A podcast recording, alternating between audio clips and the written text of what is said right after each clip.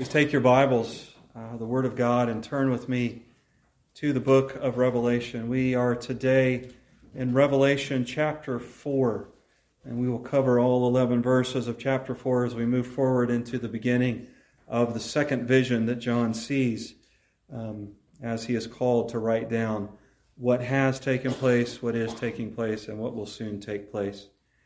And so, hear the word of the Lord as we read it from Revelation chapter 4. After these things I looked, and there before me was a door standing open in heaven. And the voice that I had first heard speaking to me like a trumpet said, Come up here, and I will show you what may, must take place after this. At once I was in the Spirit, and there before me was a throne in heaven with someone sitting on it. And the one who sat there had the appearance of jasper and carnelian. A rainbow resembling an emerald encircled the throne. Surrounding the throne were 24 other thrones, and seated on them were 24 elders. They were dressed in white and had crowns of gold on their heads. From the thrones came flashes of lightning, rumblings, and peals of thunder. Before the throne, seven lamps were blazing. These are the seven spirits of God.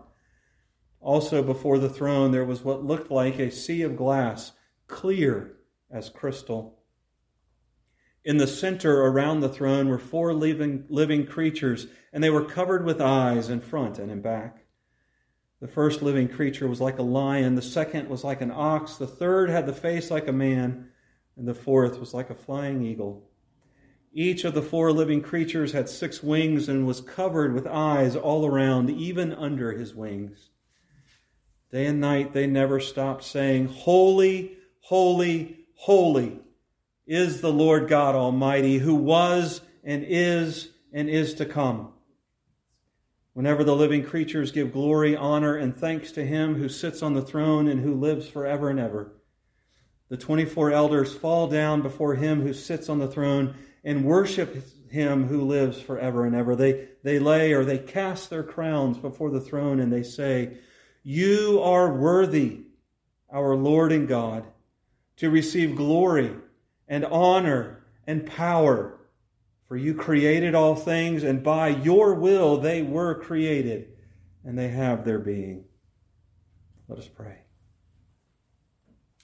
Sovereign God, enthroned above the heavens, this chapter, this portion of your word confronts us with the reality that you are sovereign over all, and that truth, that you are the center of the universe not us. Help us today to find comfort in your holiness, in your infinite, infinite power, and in your glory. And lead us to repent of trying to control our lives. We pray this in Jesus' precious name. Amen. So, we are studying the book of Revelation with the understanding that it is a series of seven visions that God reveals to John through Jesus so that John can bring comfort and edification to the church.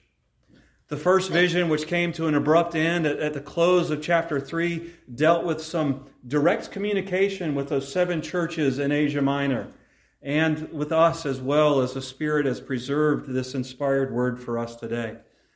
The, the last vision that we will look at in, in chapters uh, 21 and 22 deal with the glories of the new heavens and the new earth uh, those glories that, that will be ushered in when Christ returns and we see those promises fulfilled no more pain, no more death, God wiping away the tears of his people. And the middle five visions, visions focus on the time between Jesus' ascension at the end of his earthly ministry and his return, when he will usher in those promises of the new heaven and the new earth. And as God reveals the history of the earth between the ascension and the return, He is going to reveal it in a harsh reality, in harsh imagery that shows the suffering of the world, specifically the church, at the hands of natural disaster, economic hardship, pestilence, war, persecution, and plague, just to name a few. God will also reveal to us in these visions that behind the curtain of earthly suffering, is the cosmic battle that is going on between the throne of God and the throne of Satan. Sinclair Ferguson says that the book of Revelation is the movie version of Jesus saying, I will build my church and the gates of hell will not prevail against it. I would add to that that as we look at these visions, oftentimes it is the horror movie version of that promise. But before John records the horrors of living in a world that is under the control of powers and principalities, the second vision, which runs through the first verse of chapter 4 through the first verse of chapter 8, opens with two episodes that show us another glorious truth. The two truths that God is sovereign and the Lamb is worthy. So today we will focus on the glorious truth that God is sovereign over all that happens in the rest of the book and in the rest of history. So, first, we see God enthroned above the heavens and the earth. This vision opens with the call that John hears to come through the open door in heaven so that he can be a witness to the things that must take place next. When he says after this or after these things, um, he is saying, This is what I saw next. This is a next thing that God revealed to me. And we will see that phrase after these things or after this come up several times throughout the book. And most often it occurs at the beginning of one of the visions. But John is taken up to heaven in the Spirit, and, and the call of the one with the voice like a trumpet, who is identified for us in chapter 1 as the risen Lamb, as the Savior, our Lord and Savior Jesus Christ. In fact, in this vision combined with the second episode in chapter 5, we will see the triune God working in history as the Father is enthroned. The Spirit is there around the throne, and the Son enacts God's plan in history.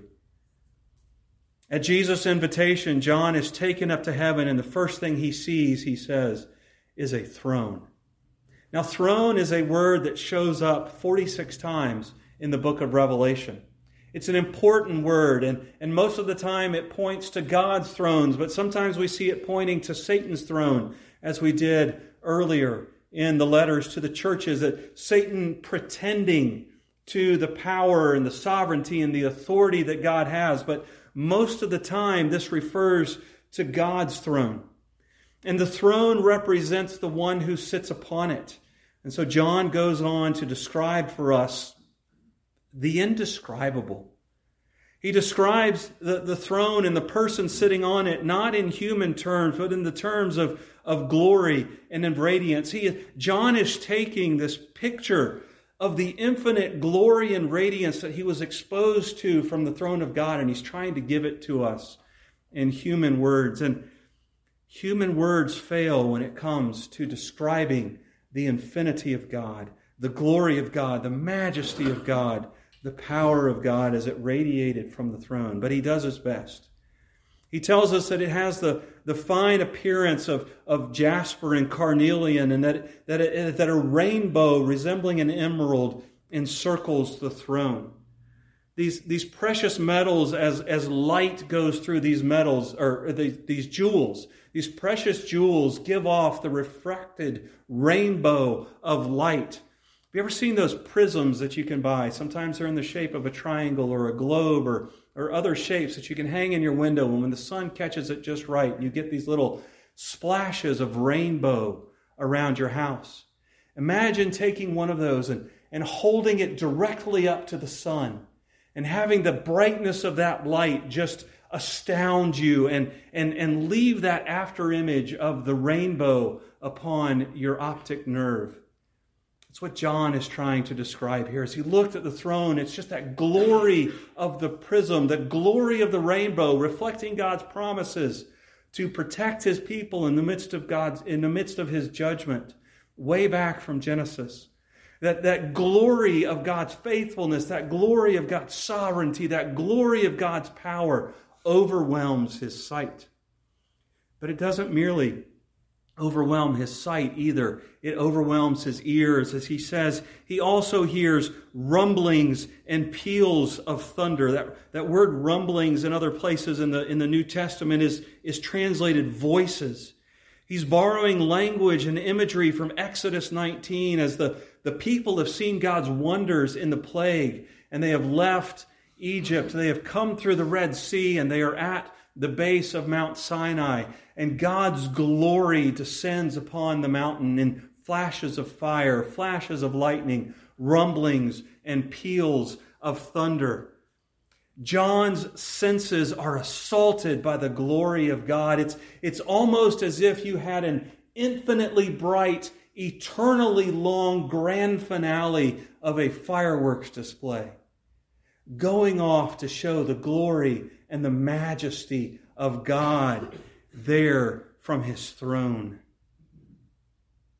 Next, just out from there, we see not only God's glory, but we see the Holy Spirit around the throne, ministering around the throne between the elders and between God, showing his work to the church as the Spirit of God. And we will see the third person of the Trinity more fully in the next um, episode of this second vision as we can as we consider chapter 5 next week. But this triune glory around the throne is manifest. And then then we have 24 elders. Well who are these 24 elders?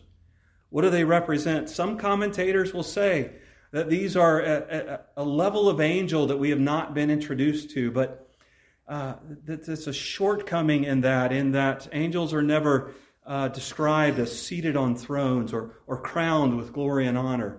These represent, I believe, the, the church from the Old Testament all the way through the New Testament. As we get to the new heavens and the new earth, and God's new Jerusalem descends from heaven, it's described as having 12 gates, and over each gate is written the name of one of the patriarchs of the nation of Israel, one of the sons of Jacob. But it's also founded upon a foundation of 12 stones, and on those 12 stones are written the names of the apostles, the representatives of the Old Testament church and the representatives of the New Testament church, all clothed in the righteousness of Christ, all given the authority and the honor that was promised to the church in those first seven letters, are seated around the throne, or in their own throne exercising authority that comes from God. And, and so these 24 elders represent the entirety of the church covered in Christ's righteousness.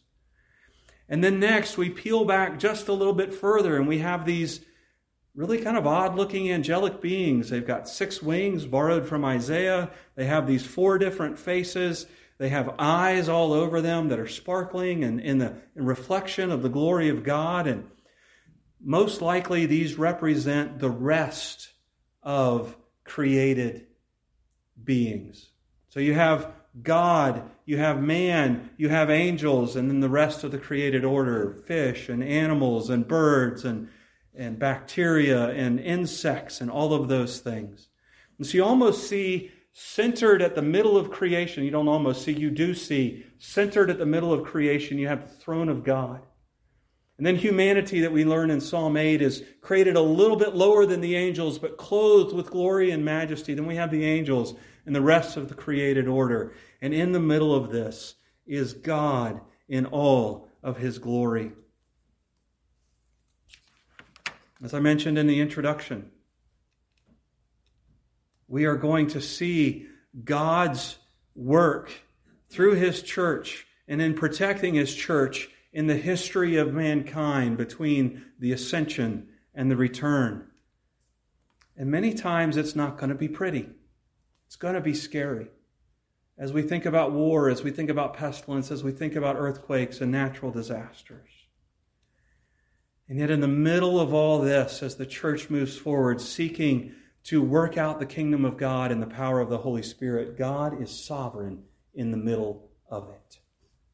God is always upon his throne. God is always glorious and powerful and creative, and everything that happens, he has willed. It confronts us with the reality that, number one, we are not God. We are not the ones seated upon the throne at the center of creation. It is God Himself.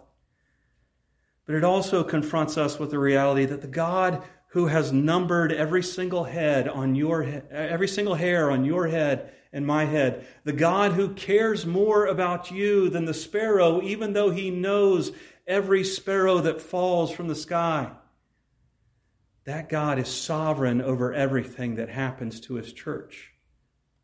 And it brings comfort to us. It brings conviction to us as we, as we set aside and repent of our own pride and rest in the one who set aside his pride to secure our salvation, to secure our righteousness, so that we can one day be one of those elders upon the throne or one of the people represented by the elders on his throne.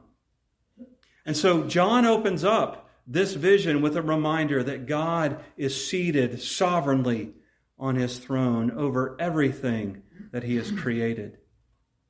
And in light of God's glory and sovereignty over all that he has created, how do these earthly and angelic creatures respond? Well, they respond as all of God's creation should respond, and that is with worship. Listen as I read from Psalm 19. Listen to these words The heavens declare the glory of God, the skies proclaim the work of his hands. Day after day they pour forth speech, night after night they display knowledge. There is no speech or language where their voice is not heard. Their voice goes out into all the earth, their words to the ends of the world. In the heavens, he has pitched a tent for the sun, which is like a bridegroom coming forth from his pavilion, like a champion rejoicing to run his course. It rises at one end of the heavens and it makes its circuit to the other. Nothing is hidden from its heat. And so we see, as, as we worked out from the center, where God is seated upon his throne through humanity and through the rest of creation, we begin to come back to the center, beginning with worship. All of the created order joins in worship of its creator.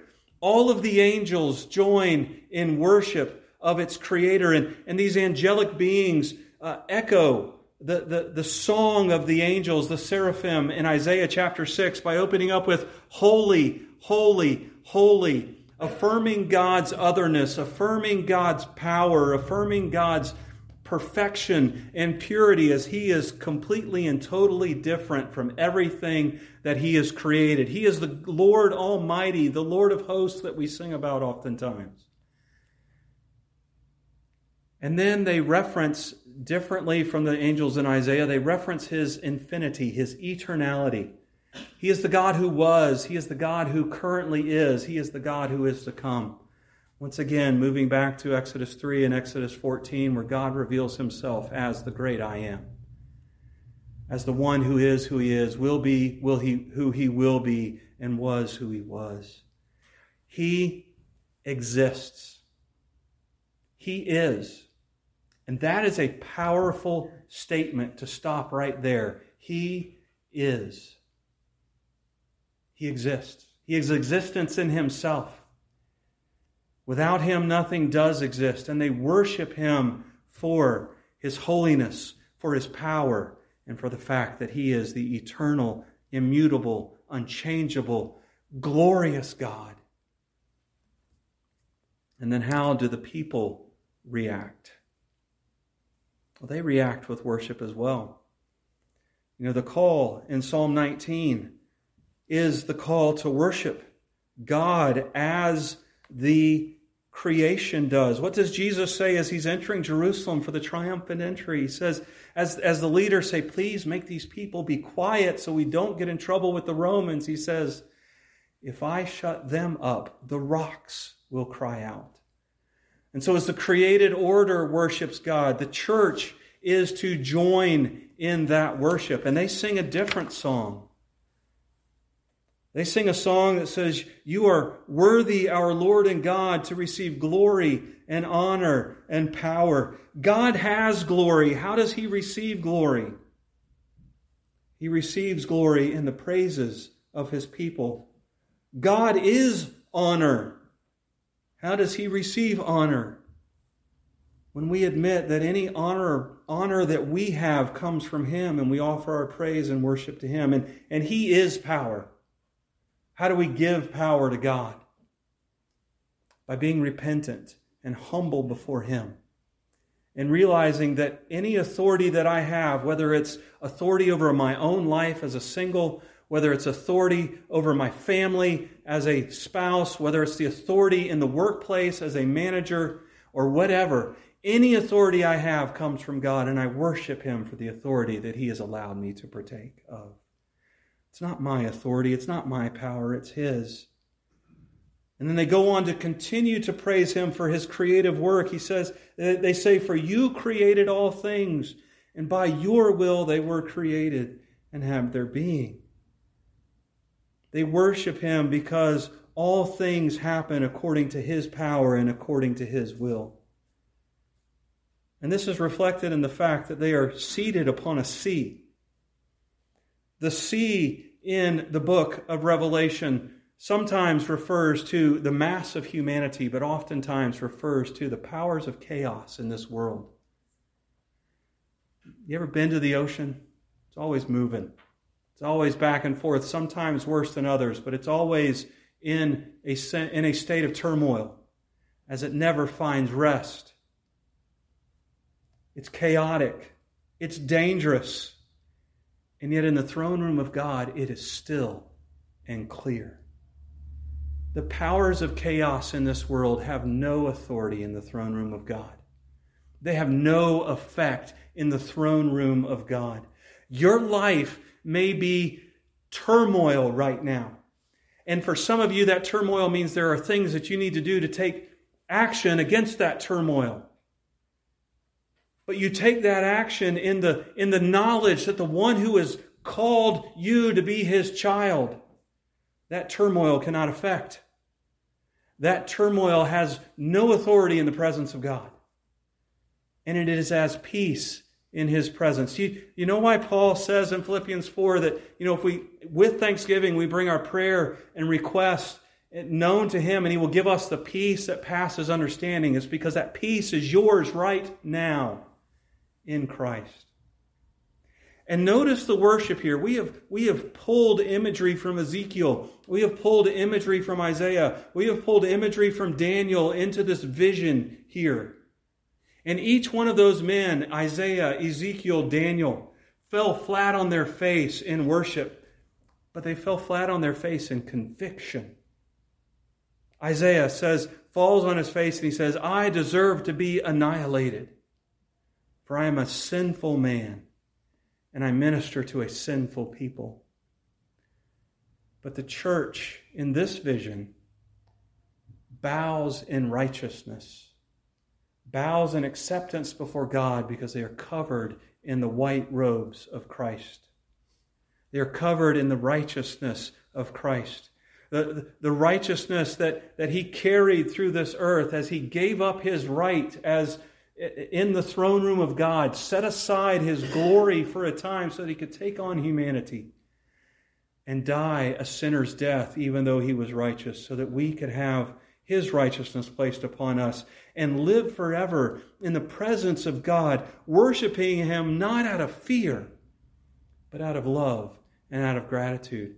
And that's a picture we have here of, uh, of the throne room of God And for all the glory that we see here, which we should see here, for all the majesty, for all the power, for all the holiness, and for all the infinity that we see pictured here for us in the throne room of God, we oftentimes miss the comfort. Revelation is given to the church to basically say, be comforted in your, tri- in your tribulation. Be comforted in your trial. Be comforted in your grief. Be comforted in your struggle with sickness. Be comforted in your struggle with mental illness. Be comforted when the, when the rivers rage and the ground shakes and the ocean sends horrific storms. And we are not only comforted in the fact that God is sacred on his throne, but the comfort comes in the call to worship. Why do we gather here in this place? Well, it's just something mom and dad have made me do since I was two, and I got nothing better to do on Sunday. No! You come into this place to worship. And in that worship, God offers you comfort in the midst of whatever you're going through. I can't explain it. Words fail me worse than they failed John. He at least had the inspiration of the Spirit to push him on. But in some way, shape, or form, in this space, the lines blur. between heaven and earth.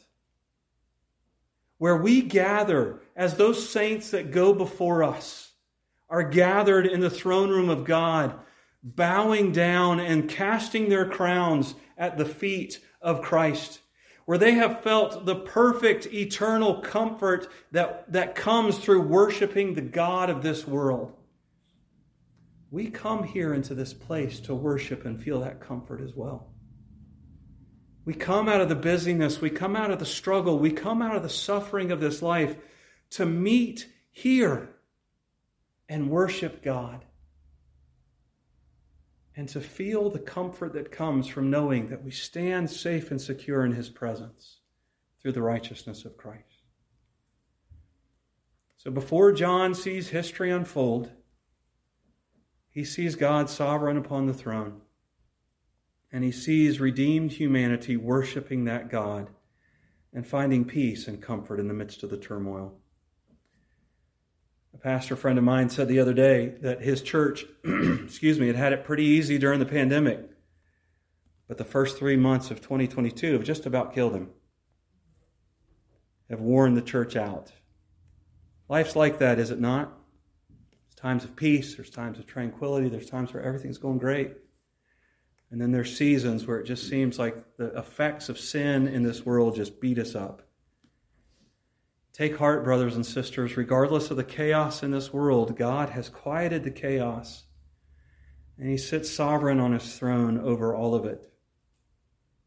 And you're here, and so I know I'm talking to the choir, but this is part of what the author of Hebrews promises in Hebrews 10 when he says, Do not forsake the gathering together of the brothers and sisters, so that you may be an encouragement and so that you may be encouraged. As we gather in this place, we, we, we come in here to take our eyes off of, uh, of yourself, moving your gaze onto the throne of God. And this worship that we go about here is joined to the eternal worship in the presence of God. When God calls you into this place out of chaos, find comfort. Yes, the chaos may still be waiting for you when you leave here, and some of you may have drug it in here in your mind. But this place of worship is a place of comfort. It's a place of peace because the sovereign God sits upon his throne and he knows everything about you and what you're going through. Let's pray. Lord, you are the God who is sovereign. You are the God who is powerful. You are the God who has created, and, and we owe our existence to you. Everything that happens happens according to your will. And Lord, you call us to worship you throughout your throughout your word. We were created to worship you, and we have been called repeatedly throughout your word to come back and worship you. And it is in worshiping the sovereign, triune, creator God that we find comfort in the midst of turmoil. Lord, as we go about our life, as we seek to be the church, as we seek to live out your holiness, your holy call upon our lives, remind us that you are sovereign and remind us that we worship you. I pray this in Jesus' name. Amen. One commentator said that the worship of heaven is loud, it is full, it is colorful, it is beautiful, and it is God centered. Our lives are called to be God centered worship every moment of our lives, but it is these times of special worship that we gather weekly to find the comfort from Him in that worship. And so as you go this week, take the comfort of this blessing upon you Grace and peace to you from him who was, and who is, and who is to come, and from the sevenfold Spirit before his throne, and from Jesus Christ, who is the faithful witness, the firstborn from the dead, and the ruler of the kings of the earth. Come quickly, Lord Jesus. Amen.